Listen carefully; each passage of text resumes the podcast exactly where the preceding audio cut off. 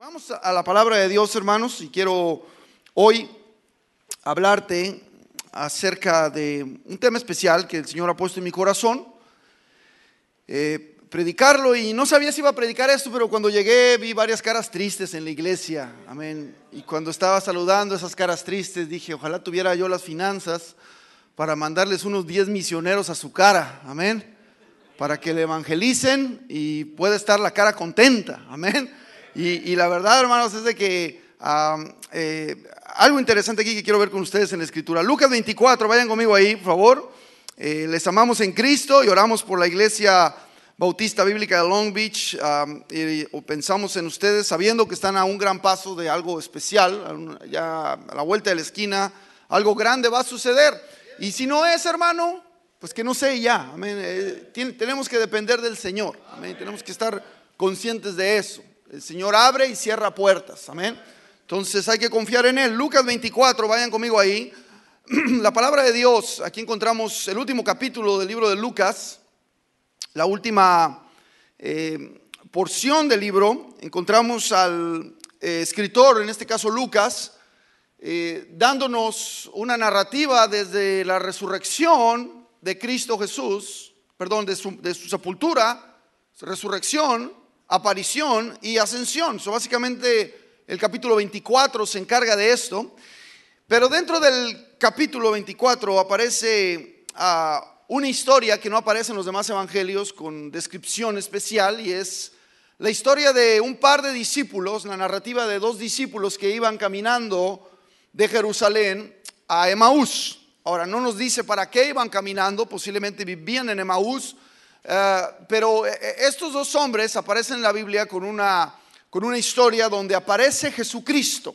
Se les aparece el Señor resucitado, pero a diferencia de las demás apariciones de Cristo, en esta específica aparición el Señor les aparece con otra semblante, otro rostro, otro cuerpo, no sé, y ellos no pueden reconocerle, amén. Y vayan conmigo por favor al versículo 13, dice la Biblia: y aquí dos de ellos iban el mismo día a una aldea llamada Emaús, que estaba a 60 estadios de Jerusalén. Imagínate la distancia, 60 campos de fútbol, por ponerlo así, tenían que caminar. Y dice que iban caminando y hablando entre sí de aquellas cosas que habían sucedido. ¿Qué había sucedido? Bueno, Jesucristo había sido crucificado, había sido sepultado, pero ya ellos habían escuchado, de acuerdo a lo que dice el versículo 12, que habían llegado ya unas hermanas a decir a los discípulos que Cristo no estaba en la tumba y que Cristo había resucitado. Y dice la palabra de Dios que venían hablando de eso cuando de pronto Jesús mismo se acercó y caminaba con ellos. De repente el Señor aparece, pero dice la Biblia, los ojos de ellos estaban velados para que no le conociesen. Cuando aparece Jesús les dice: ¿qué pláticas son estas que tenéis entre vosotros mientras camináis? ¿Y por qué estáis tristes? Aquí, cuando estaba leyendo esta porción de la palabra de Dios, me llama la atención la pregunta que hace el Señor. Ahora, en primer lugar, Él sabe todas las cosas, amén, Él es omnisciente. Y cuando les pregunta: ¿qué pláticas son estas que tenéis?, Él obviamente sabía perfectamente de lo que estaban hablando. Pero Él quería, hermanos, y de una manera u otra, Él quería que estos hombres abrieran su corazón, dijeran la respuesta que había en su corazón y nos explicaran el por qué estaban tristes, pero no solamente, obviamente, no para que el Señor supiera, porque Él ya sabía, sino para que tú y yo supiéramos. Y quedara bajo inspiración del Espíritu Santo en la palabra de Dios a través del escritor Lucas, para que tú y yo sepamos el por qué estos hombres estaban tristes. Y no para decir: ay, pobrecitos, mira cómo sufren, sino para aplicar estos principios bíblicos que aparecen aquí, las razones, evitar las razones y aplicar principios bíblicos que nos ayuden a salir de nuestra tristeza. ¿Sí me entiendes? El Señor pregunta: ¿por qué estáis tristes? Yo quiero que ustedes contesten para que los discípulos que han de creer en mí sepan por qué razón ustedes están tristes. Y por lo tanto, obviamente, el Señor nos da la solución a la tristeza. El mensaje de hoy es simple: ¿cómo curar la tristeza? ¿Cómo curar la tristeza? Amén. Vamos a orar. Padre, bendice tu palabra en este momento. Habla a cada corazón, a cada vida. Permíteme ser de bendición. ser de ayuda a algún cristiano aquí que a lo mejor está pasando por una prueba, alguna dificultad, algún problema, alguna pérdida. Bendícenos, Señor, te lo pedimos. Úsanos, usa tu inútil siervo para honra y gloria tuya en el nombre de Cristo. Amén. ¿Cómo podemos definir tristeza? Bueno, la palabra aparece aquí solamente en el bendito libro aparece solamente dos veces. La palabra original, aparece muchas veces la palabra triste, pero la palabra original es la palabra escutopos, que significa semblante triste, un semblante que hace luto, alguien que muestra con el rostro el dolor. Ahora, obviamente se refiere a un semblante, pero sabemos que la tristeza, más que una actitud de la cara, es una actitud del corazón. Del corazón se manifiesta al rostro. ¿Están conmigo, hermanos? La Biblia dice en Proverbios 15:13, el corazón alegre hermosea el rostro. Por eso hay esperanza para los feos. Amén. Como tú comprenderás. Amén. Si tú sonríes, están ahí atrás, dice el hermano. Amén. Si tú sonríes, por más feo que estés, hermano, buenas noticias, tu rostro va a ser hermoso. Amén. Mas por el dolor, dice la Biblia, del corazón, dice, el espíritu se abate. Ahora, abatido se refiere a que está caído, vencido, derrotado, tirado, pisoteado. Y así dice la palabra de Dios, que la tristeza viene a ser ese instrumento que nos destruye, que nos mantiene derrotados. Ahora, el rostro triste es, por lo tanto, resultado de un espíritu triste. El problema es el daño que causa la tristeza. Dice la Biblia en el versículo 17-22 de Proverbios, dice, el espíritu alegre constituye buen remedio, mas el espíritu triste seca los huesos. Seca los huesos. Viene a ser una enfermedad como un cáncer, que viene y seca los huesos, les quita vida. Mira, hermanos, muchas veces hasta parece, ¿verdad?, en nuestro movimiento, que estar triste es símbolo de espiritualidad. Amén. Yo conozco unos bautistas independientes, amén, pastores que tienen la cara de tristeza, porque eso refleja que son espirituales. Amén. Y cuando uno está alegre o cuenta chistes o dice algo y está riéndose todo el tiempo, está contento, amén, no, ese ha de vivir en pecado, es mundano. Y lamentablemente, hermano, estamos no tomamos en serio el problema de la tristeza. Y no me malentiendas, hermano. Yo sé que vivimos en un mundo imperfecto, en un mundo lleno de maldad, en un mundo lleno de desilusión. Amén, en un mundo que va detrás de toda la perversidad existente, hermano. Mira, y efectivamente vivimos en un mundo triste, pero a pesar, hermano, de vivir en unas circunstancias de tristeza, hermano, el Señor nos enseña en su palabra que el cristiano está supuesto a siempre estar gozoso. ¿Sí sabías eso, hermano?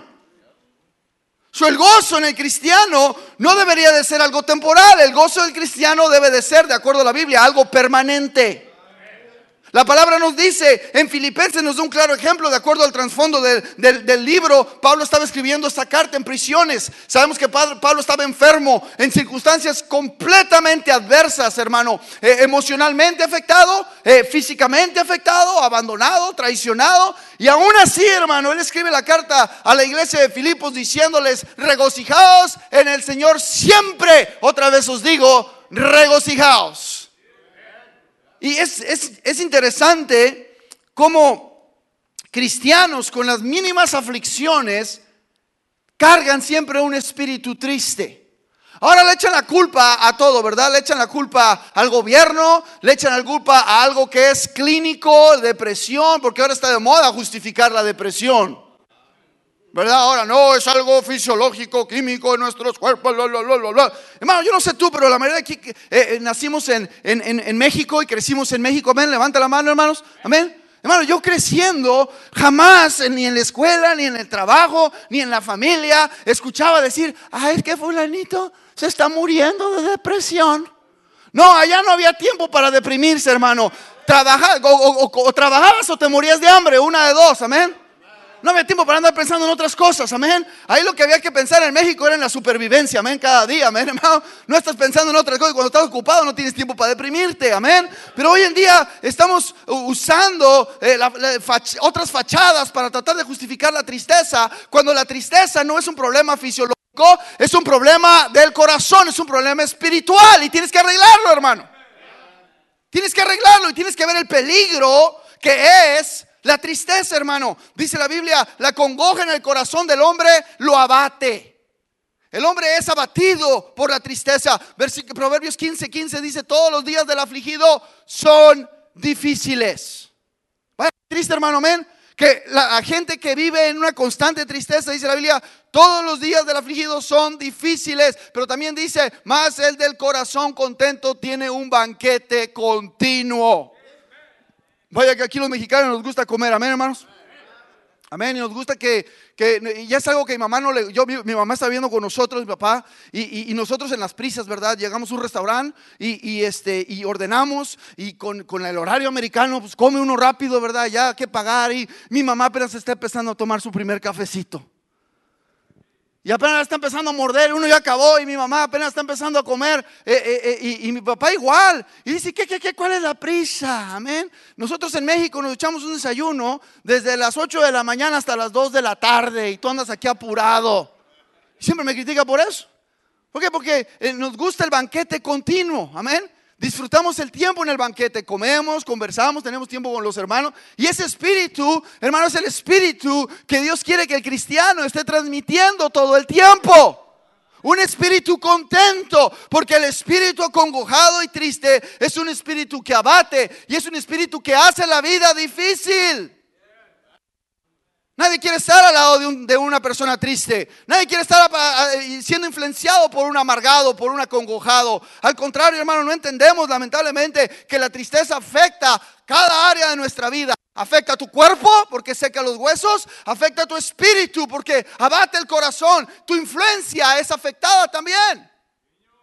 Queremos una descendencia que sirva a Cristo con gozo, pero tu cara no demuestra ese gozo. Y no demuestres ese gozo porque tu corazón está triste. Y esperamos que ellos vivan con gozo. Quiero que mis hijos sirvan con gozo, así yo. Pero no demostramos ese gozo. Tenemos que cambiar esto. Amén, hermanos. ¿Están conmigo? Dios ama, dice la Biblia, al dador alegre. Amén. Ahorita aquí es el tremendo reto que van a tener frente a ustedes, hermano. Hay que dar con alegría, hermanos. Amén. Porque Dios ama eso y Dios bendice eso. No quiere que demos con tristeza. Quiere que demos con gozo. Yo estoy seguro que el pastor dice, aunque estén tristes que den, no importa, amén. Pero hermano, ese no es el punto, hermano. El punto es que el Señor quiere que tú estés viviendo una vida cristiana con un gozo constante, hermano. Ahora, hay 4 razones que encuentro en la palabra de Dios aquí, justo solamente en este texto, en esta narrativa.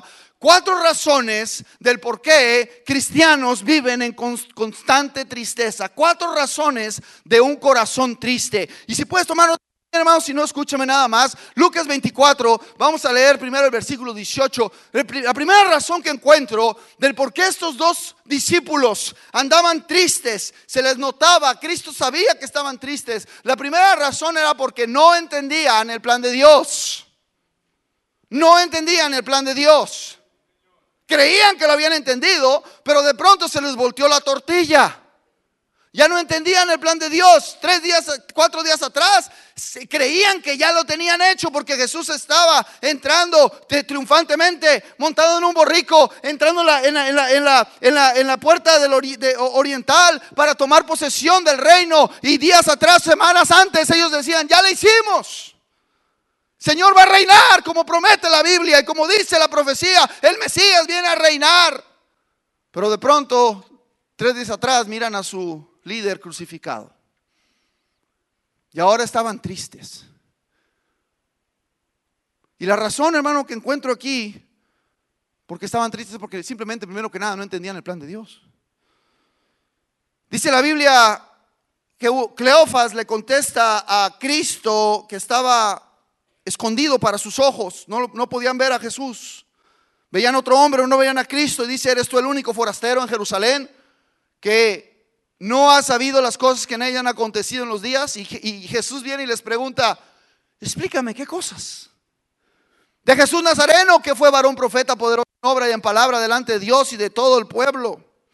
Y cómo le entregaron los principales sacerdotes y nuestros gobernantes a sentencia de muerte y le crucificaron. Pero nota lo que dice: porque nosotros esperábamos que él era el que había de redimir a Israel. Y ahora, además de todo esto, hoy es ya el tercer día que esto ha acontecido. Hermano, la razón es clara. Creían que entendían, pero de pronto 3 días atrás se les cambia todo el plan. Y ahora estaban tristes, pero hermano, no sabían, hermano, que Dios tenía un plan perfecto para redimir a la humanidad.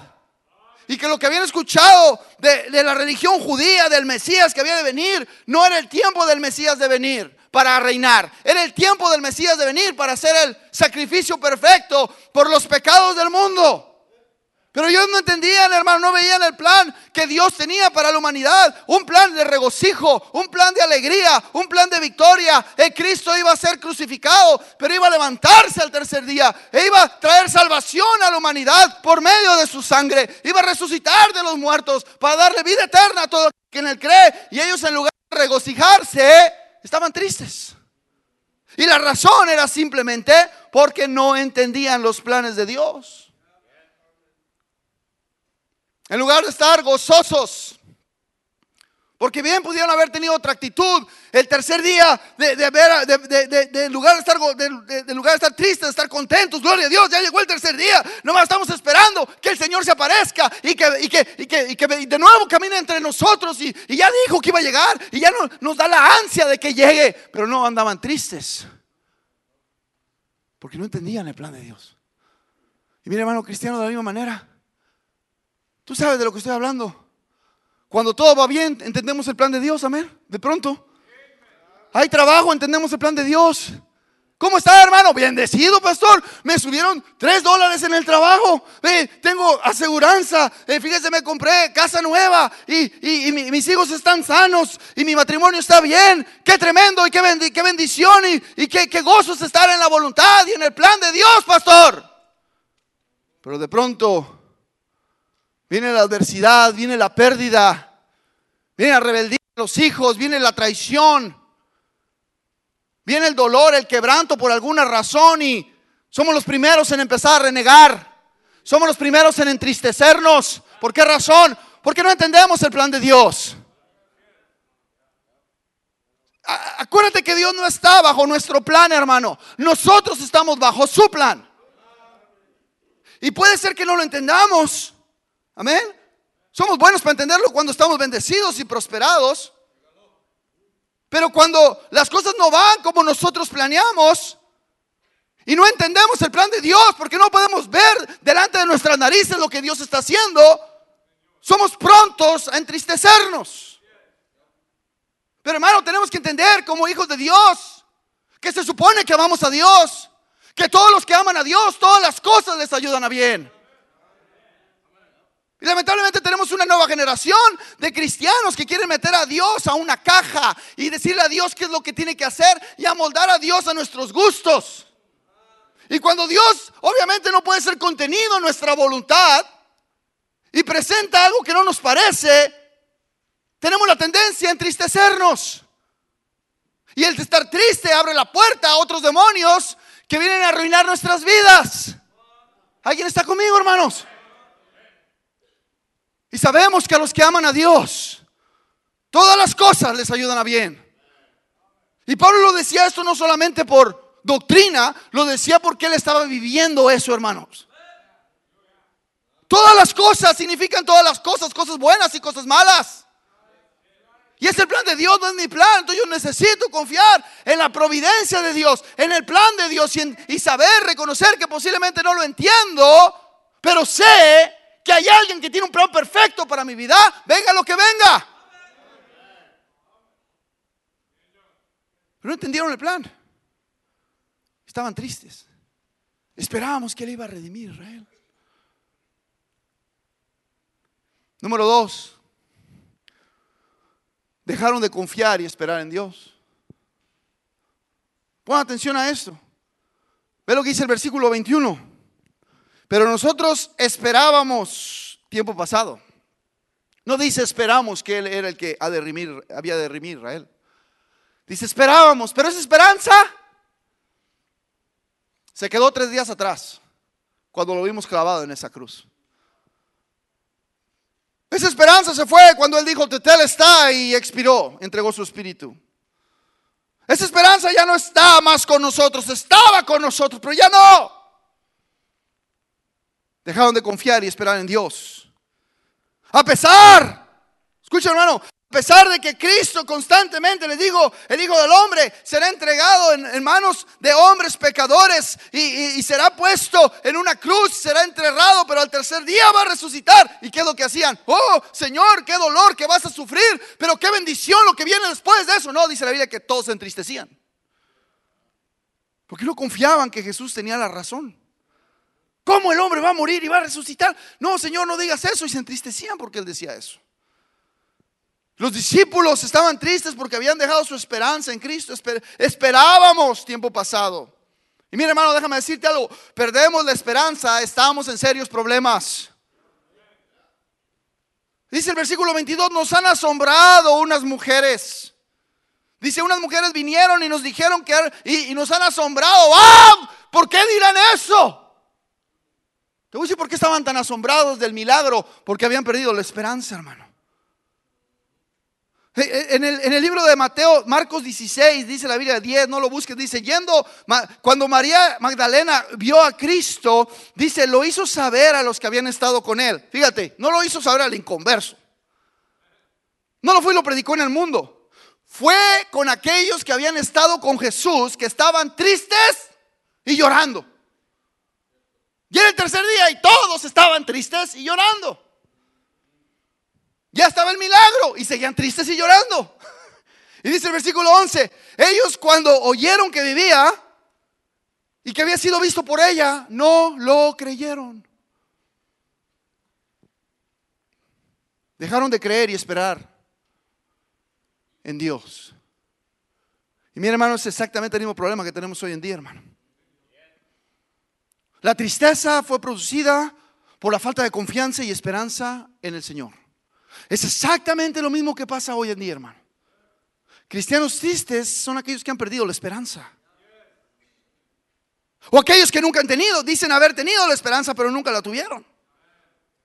Mira, la vida cristiana, hermano, tú te pones a pensar en todas las religiones del mundo. La vida cristiana, a diferencia de las demás religiones, descansa en esperanza. No descansa en obras, no descansa en actos de bondad, no descansa en un hombre o en un templo. La verdadera vida cristiana descansa en esperanza, en fe y en confianza en las promesas del Señor Jesucristo. Pero ¿qué tenemos hoy en día, hermano? Una generación de cristianos que ponen su esperanza en todo menos en Cristo Jesús. Ponemos la esperanza en el trabajo. Ponemos la esperanza en el retiro. Ponemos la esperanza en el Social Security. Ponemos la esperanza en el 401k. Ponemos la esperanza en los hijos, peor tantito. No, amigo, cuando sea doctor y se gradúe y él me va a comprar, me dijo que me va a comprar una casa. Te va a dar una patada de lo que te va a dar. Te va a mandar al asilo lo que te va a dar.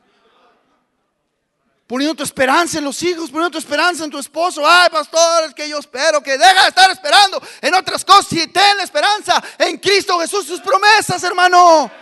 Cuando tú esperas en Jesús, mira, no importa cómo esté la barca hundiéndose, el mastil caído y la tormenta recia, hermano. Si Jesús, hermano, está contigo, es todo lo que necesitas. Pero necesitas poner tu esperanza en Jesús, porque Él lo ha prometido, hermano. Un montón de cristianos ateos hoy en día. Pastor, usted, ¿por qué me dice ateo? Pues se te ve en la cara. Porque el cristiano que no tiene esperanza en Cristo, vive, hermano, lleno de dudas. Vive triste, miserable, amargado. Todo le fastidia.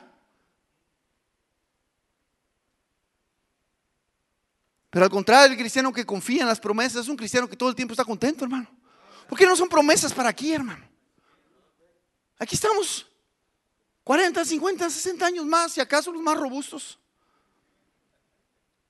Hermano, piensa en esto, un pensamiento un poco sublime para ti y Y me deja pensando, en 70 años ninguno de los que estamos aquí vamos a estar aquí. Si es que estamos aquí, si Cristo no viene. Y no pensamos, hermano, que vamos de paso, hermano. Hermano, el mundo no es mi hogar, soy peregrino aquí. El problema es ese, hermano, que ponemos nuestra esperanza en todo lo que podemos lograr y hacer y depender aquí, hermano. Y por eso estamos tristes, porque nada de lo que este mundo puede ofrecer puede traerle esperanza.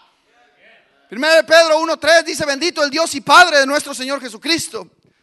Dice Pedro que según su grande misericordia nos hizo renacer para una ¿qué? Para una ¿qué, hermano? Saben Biblia, ¿verdad? Para una ¿qué, hermano? Esperanza viva. No dice una esperanza muerta, o una esperanza que pasa, o una esperanza temporal. Dice una esperanza viva por la resurrección de Jesucristo de los muertos.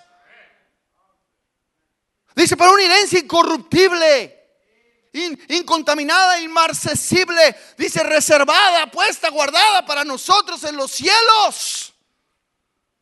Versículo 6 dice: lo cual vosotros os alegráis. Sí, había cristianos que todavía se alegraban de que eran salvos. Sí, había hace 2000 años, unos cuantos. Se alegraban y se gozaban y tenían, porque sabían que iban a ir al cielo después de morir. Estaban convencidos que este mundo no era de ellos. Allá arriba era lo que les esperaba, la herencia incorruptible de gloria. Y estos se alegraban, hermanos, se alegraban todo el tiempo. Dice: aunque ahora por un poco de tiempo, si es necesario, tengáis que ser afligidos en diversas pruebas. Van a sufrir aquí, van a padecer, van a sufrir pérdida, persecución, maltratos, enfermedades. Tú ponle, pero no estás poniendo tus ojos aquí y estás gozoso porque estás poniendo tus ojos en la herencia que viene. ¿Cómo nos falta esa esperanza viva, hermano? Y honestamente, hermano, mira, vayamos al grano. La esperanza viva en Cristo será aquello que nos va a mantener de pie, gozosos, vivos, aún en las pruebas más difíciles, hermano. Aún cuando pase lo más lamentable, aún las peores decepciones de la vida, si tú mantienes esa esperanza en Cristo Jesús, vas a estar gozoso. Bien claro, hermano. Tito 2:13: aguardando la esperanza bienaventurada. Amén, gloria a Dios. Y la manifestación gloriosa de nuestro gran Dios y Salvador Jesucristo. Hermano, la razón por la cual vemos ese gozo nuevo testamentario, la única razón que podemos ver a Pablo diciendo regocijaos en el Señor siempre, otra vez os digo regocijaos, era porque había una esperanza viva en esos cristianos. Estaban felices de ser salvos, y lo que les tiraba la vida, sea bueno o sea malo, ellos de todos modos mantenían el gozo de su salvación, y por eso muchos se convertían, hermano. Yo quiero eso para mí. El inconverso los miraba: oye, mira, eso siempre, mira cómo les va, cómo los tratan, están cantando todo el tiempo, están gozosos, están sonriendo, están dando buen testimonio, todo el tiempo están felices. Yo quiero eso para mí. Y por eso multitudes venían a los pies de Cristo. Hermano, ¿cómo está tu esperanza, hermano? El pastor decía que doblar la asistencia, y gloria a Dios por los métodos, y gloria a Dios por la logística, y gloria a Dios por los días grandes. Pero ¿sabes quién va a doblar la asistencia, hermano? Tu cara. Tu cara. Tu cara en el trabajo. Tu cara en la escuela, joven. Eso es lo que va a doblar la asistencia aquí. ¿Alguien está conmigo? Deja de estar pensando en logística, en buses, y gloria a Dios por todo eso. Son una tremenda herramienta, pero si hacemos un estudio de cómo llegó gente a esta iglesia, fue porque vio a un cristiano gozoso que lo invitó a la iglesia.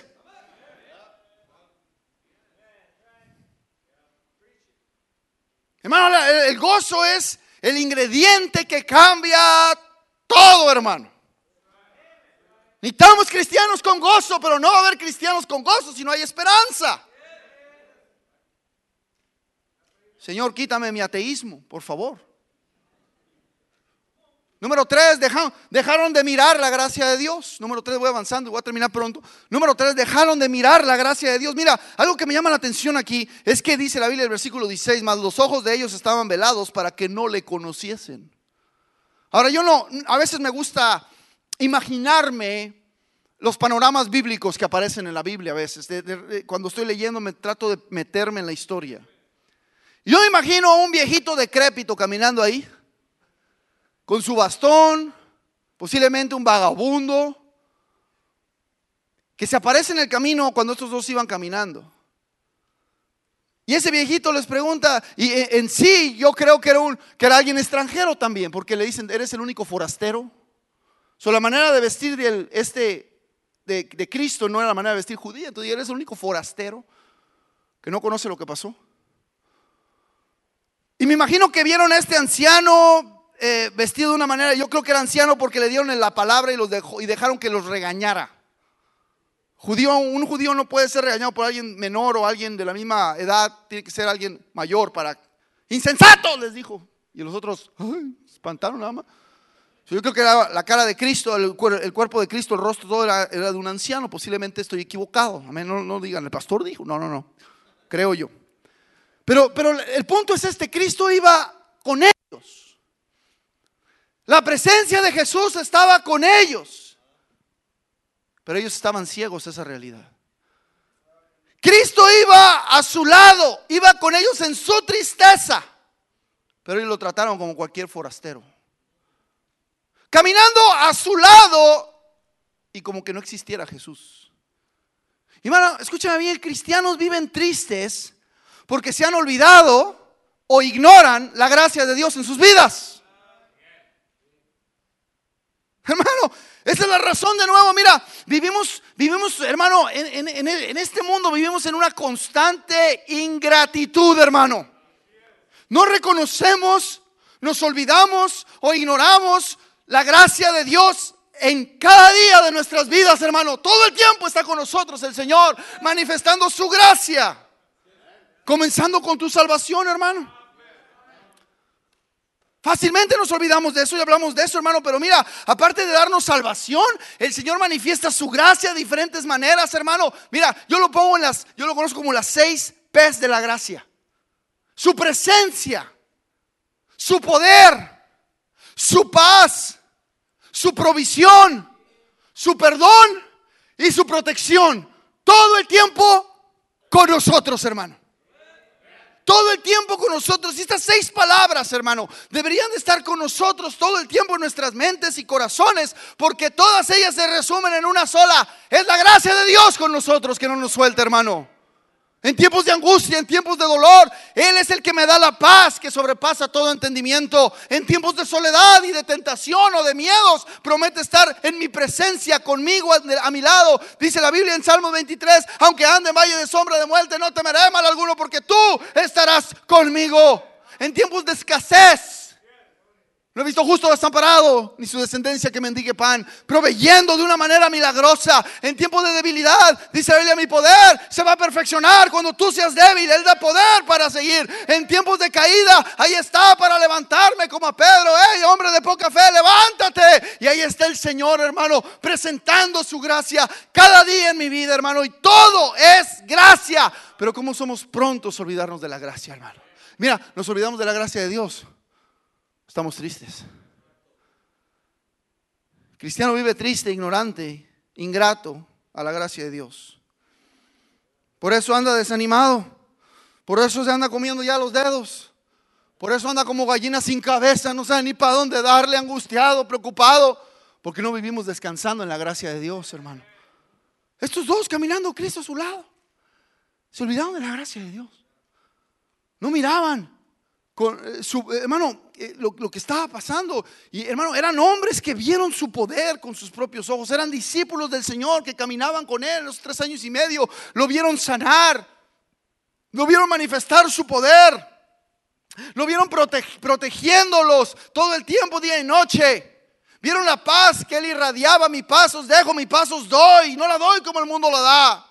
Vieron resucitar a Cristo, gente muerta. Y aún así se olvidaron de su gracia. Esperábamos que ese profeta, porque ni siquiera era Mesías, era profeta. Qué fácil nos olvidamos de la gracia de Dios. Y nos olvidamos de su gracia, hermano. Mira, vamos para abajo en tristeza, hermano. ¿Qué de ti, hermano? ¿Has experimentado la gracia de Dios? ¿Cuándo fue la última vez que experimentaste la gracia de Dios, hermano? Ahí está ahí, hermano, pero que tú lo hayas experimentado, que tú lo hayas vivido, hermano. Y me van a entender una cosa, no estoy tratando de predicar prosperidad ni positivismo. Lo que te quiero decir, hermano, es que un cristiano feliz no es el que no encara dificultades, sino aquel que encara la gracia de Dios todo el tiempo. Ese es el cristiano gozoso, el que encara la gracia de Dios en las buenas y en las malas. No es el que no tiene problemas. El triste es aquel que no tiene la menor idea de lo que estoy hablando ahorita. Como ellos se olvidaron de Él. Tú ya te olvidaste de tu Señor. Y aquel verbo se hizo carne, dice. Y vimos su gloria. Dice, habitó entre nosotros, vimos su gloria como el unigénito del Padre, lleno de gracia y de verdad. Y la presencia de la gracia misma iba con ellos. Y ellos estaban tristes. Wow. ¡Qué bárbaros! No estamos igual nosotros. Pastor, ¿cómo sabes? Se te ve en la cara, ya te dije. Número 4, perdieron el interés en la palabra. Y con eso termino. Perdieron el interés de la palabra. Hermano, Jesús no les vino a decir nada nuevo. Por cierto, si tú vienes aquí a buscar algo nuevo, no vas a encontrar nada nuevo. Amén. No hay nada nuevo debajo del sol. Porque hay unos que andan buscando, andan moviendo como chapulines, como colibrís de iglesia en iglesia, a ver qué encuentran nuevo. Bueno, si vas a una iglesia bíblica, no vas a encontrar nada nuevo. Dios te va a revivir con el libro viejo. Amén. Con lo que ya te ha dado. Van ahí buscando cosas nuevas. Algunos que andan cambiando para hacer todas las cosas nuevas, yendo como está el mundo. Pero hermano, ve lo que dice la Biblia. No les dijo nada nuevo. Dice, está interesante, dice, y fueron algunos ahí llorando, ahí están todos agüitados. Y fueron algunos de los nuestros al sepulcro y hallaron así como las mujeres habían dicho. No nomás fue un hombre, unas mujeres que nos dijeron, porque pues no le creemos a las mujeres. Amén. Así que mandamos a un par y fueron y no estaba Jesús. Se lo robaron. Y Jesús, hermano, ahí se prendió, hermano. Oh, insensatos y tardos de corazón para creer todo lo que los profetas han dicho. De repente estos espajos, este es viejito, o sea, trae chispa, man. Y me imagino, este anciano empezó. Ve lo que dice, no era necesario que el Cristo padeciera estas cosas y que entrara en su gloria. Ellos sabían de lo que estaba hablando porque el Mesías se los había dicho. Era necesario que el Hijo del Hombre padeciera y entrara en la gloria para presentar su sangre en el altar. Y una vez, por primera vez y para siempre, traer redención al mundo. Y luego dice aquí, esto es lo que me enardece, hermano. Dice, comenzando desde Moisés y siguiendo por todos los profetas, les declaraba en todas las escrituras lo que de él decían. Algunos ya están durmiendo con mensaje de media hora. 60 estadios caminando, hermano. 60 estadios caminando y el viejito predicándoles. ¿Qué no ven? Ahí dice en Oseas, ahí dice en Primera de Samuel, ahí dice en los Salmos, y ahí está vez tras vez. Y les venía predicando todo, hermano, desde el Moisés por todos los profetas. Ahí habla del Mesías, Isaías habló del Mesías, Oseas habló del Mesías, Jeremías habló, Daniel habló del Mesías. Y les empezaba a dar todos los versículos, hermano. No les dio nada nuevo. Les predicó la Biblia. Amén. No sacó el libro mormón o el nuevo evangelio, porque todo es nuevo ya. Hermano, les predicó la Biblia, el Antiguo Testamento. Y de repente dice la palabra de Dios. Versículo 32, ve conmigo. Y se decían el uno al otro. Después, mira, pon atención a eso porque les viene predicando y de repente el abuelito se va desviando, le dice, vente a comer. Acompáñanos a comer a la casa. Lo vieron muy amolado, yo creo, muy flaco, no sé. Y lo invitaron a comer. Y el anciano aceptó. Y dice la palabra de Dios que estando sentado con ellos a la mesa, por eso creo que era un anciano porque tomó el pan y lo bendijo y lo partió y les dio. Le dieron la prioridad al más anciano. Dice, entonces, ¿qué pasó? Les fueron abiertos los ojos y le reconocieron. ¡Jesús! Y de pronto dice la Biblia, se desapareció de su vista. Y mira lo primero que dijeron. Escucha. Y se decían el uno al otro. ¿No ardía nuestro corazón en nosotros mientras nos hablaba en el camino y cuando nos abría las escrituras? No ardía nuestro corazón. No le dijeron, era Cristo. Ellos no dijeron, era Jesús. ¿Lo viste? ¿Estamos locos ya? ¿Lo vimos? Se nos apareció Jesús. ¿Qué fue? ¿Qué? No dijeron nada de Cristo. No dijeron nada de su persona. Lo primero que dijeron era, no ardía nuestro corazón cuando nos abría las escrituras. ¿Por qué ardía su corazón? Porque por 3 años y medio, sentados a los pies del maestro, cuando el Señor hablaba, ardía su corazón. ¿Te acuerdas cuando nos sentamos a sus pies? ¿Cómo ardía nuestro corazón? Por eso ardía de nuevo nuestro corazón, porque era el Señor hablándonos su palabra. No nos dio nada nuevo, lo mismo que nos enseñó, nos lo volvió a repetir, pero ardía nuestro corazón. Sí, ese corazón triste, ese corazón amargado, ese corazón quebrantado, ese corazón dolido, ya no estaba más así, ahora estaba en fuego, porque se expuso a las escrituras, se expuso a la palabra. No importó la persona de Jesús tanto, lo que importó fue la palabra de Jesús. No se emocionaron porque físicamente estuvo ahí, se emocionaron porque ardía su corazón, porque les predicaba la Biblia, hermano. Es el mismo problema que tenemos hoy en día. Estamos tristes porque ignoramos las escrituras. Repito, estamos tristes porque perdemos interés en la palabra de Dios. Pastor, pero estoy aquí. El hecho de que estés aquí no significa que estás interesado en las escrituras. Pastor, ¿usted cómo sabe? Te voy a hacer una pregunta. ¿Cuándo fue la última vez que ardió tu corazón cuando se abrió ese bendito libro? Ahí tú sabes si tienes interés por la palabra de Dios, joven. Ahí tú sabes si tienes interés, hermana, por la Biblia. ¿Cuándo fue la última vez que abriste este bendito libro y tu corazón ardió? No estoy diciendo que estés aquí, no, pastor, yo estoy en todos los servicios, no me importa que estés, que le hagas como la luz del mundo, ¿verdad? Que están todos los días en la iglesia, eso no importa. ¿Cuándo fue la última vez que ardió tu corazón cuando se predicó este bendito libro, hermano? Ahí tú sabes si tienes interés o no. Que se predicó. ¿Cuándo fue la última vez que ardió tu corazón? Cuando tú de mañana te paraste y antes de estar abriendo el Facebook, antes de estar abriendo el Instagram en la mañana, ¿qué es lo primero que haces? Andas buscando el teléfono a ciegas ahí con tus lagañas, no puedes ni ver y todo borroso. ¿Cuándo fue la última vez que abriste el libro en la mañana, hermano? Y le dijiste, Señor, por favor, háblame, Señor, yo necesito de ti, Señor, estoy débil, estoy frágil, Señor, mi corazón está opaco, apagado, Señor, háblame. ¿Cuándo fue la última vez que ardió tu corazón en la mañana? No, yo solamente he predicado en la Biblia, enójate con el pastor que me invitó, amén. Pero es la verdad, hermano. En el principio era el verbo, y el verbo era con Dios, y el verbo era Dios.